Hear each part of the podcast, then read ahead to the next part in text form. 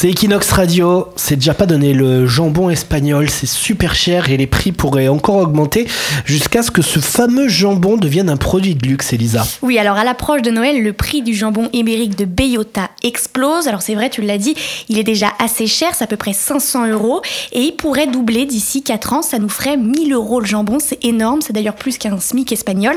Alors cet envoi des prix est dû évidemment à sa rareté face à une demande mondiale de la Chine au Royaume-Uni en passant par la France, tout le monde veut son jambon. On manque de porc, oui.